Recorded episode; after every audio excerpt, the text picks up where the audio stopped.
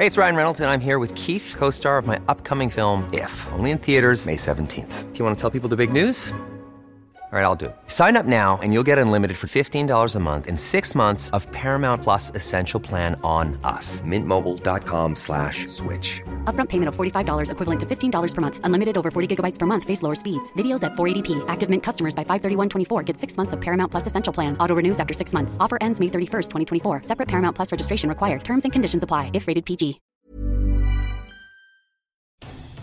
The first big holiday of the summer season is just about upon us. I'm AccuWeather.com's Evan Myers.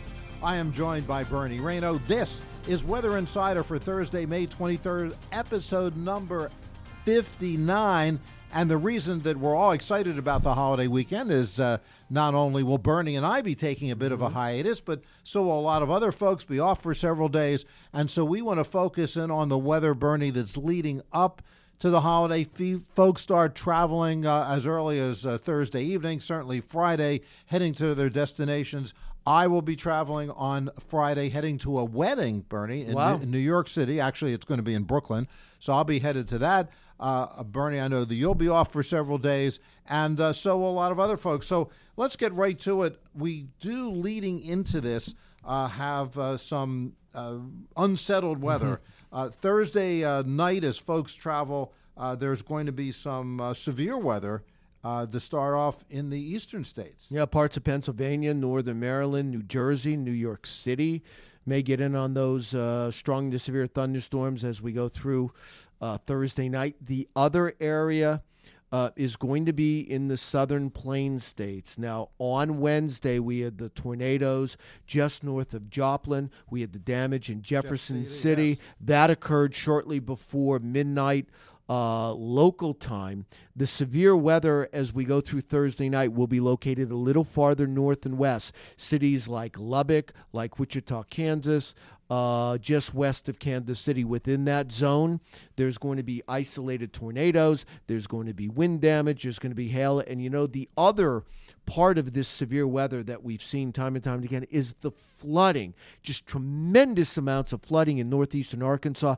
And Thursday morning, the area that got hit with uh, around Webb City, Missouri, that's north and west of Joplin, where they had the tornadoes, flooding rain there, all kind of flooding going on in Joplin and Springfield Thursday morning.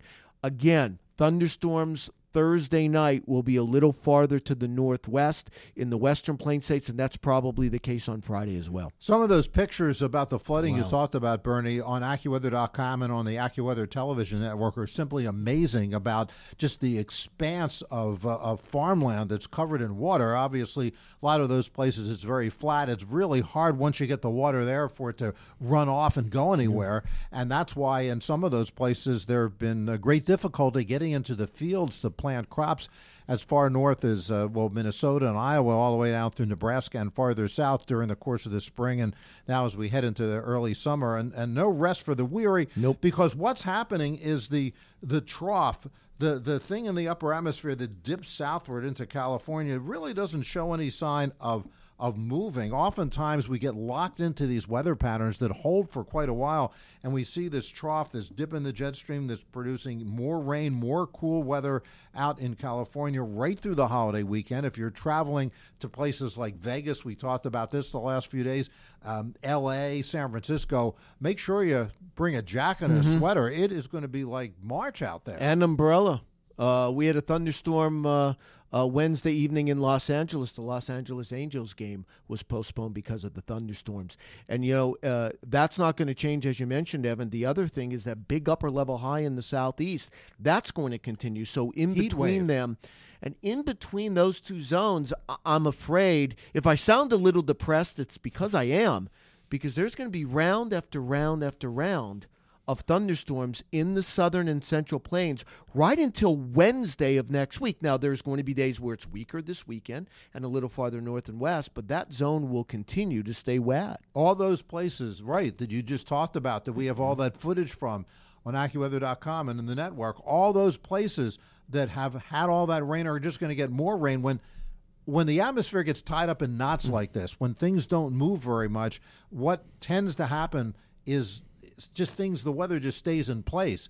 And that's going to happen in the West. And as you said, it's going to happen in the middle of the country with all that rain and that moisture flooding right up out of the Gulf of Mexico through Texas and then right into the plain states. And with uh, on the eastern end of that dip in the jet stream is where you get all the energy that circulates around it. And so you have the humidity, you have the temperature contrast, and then you have that cool and twisting motion in the upper atmosphere that it's just it's ripe for more rain and more severe weather. Meanwhile, Bernie, in the southeast, as you were alluding to, with that big ridge of high pressure sitting over there, it's hot, record heat in some places. And it's going to feel a heck of a lot like summer because every day the humidity has been going up. That's what happens underneath these upper highs. On the southern edge of that, as we talked about earlier in the week, Evan, look on the southern edge of that upper high for tropical development at some point over the next six to seven days. And uh, I think we're starting to highlight an area uh, down in the Bay of Campeche uh, in the northern northwestern Caribbean uh, late this weekend and early next week. And on the northern edge,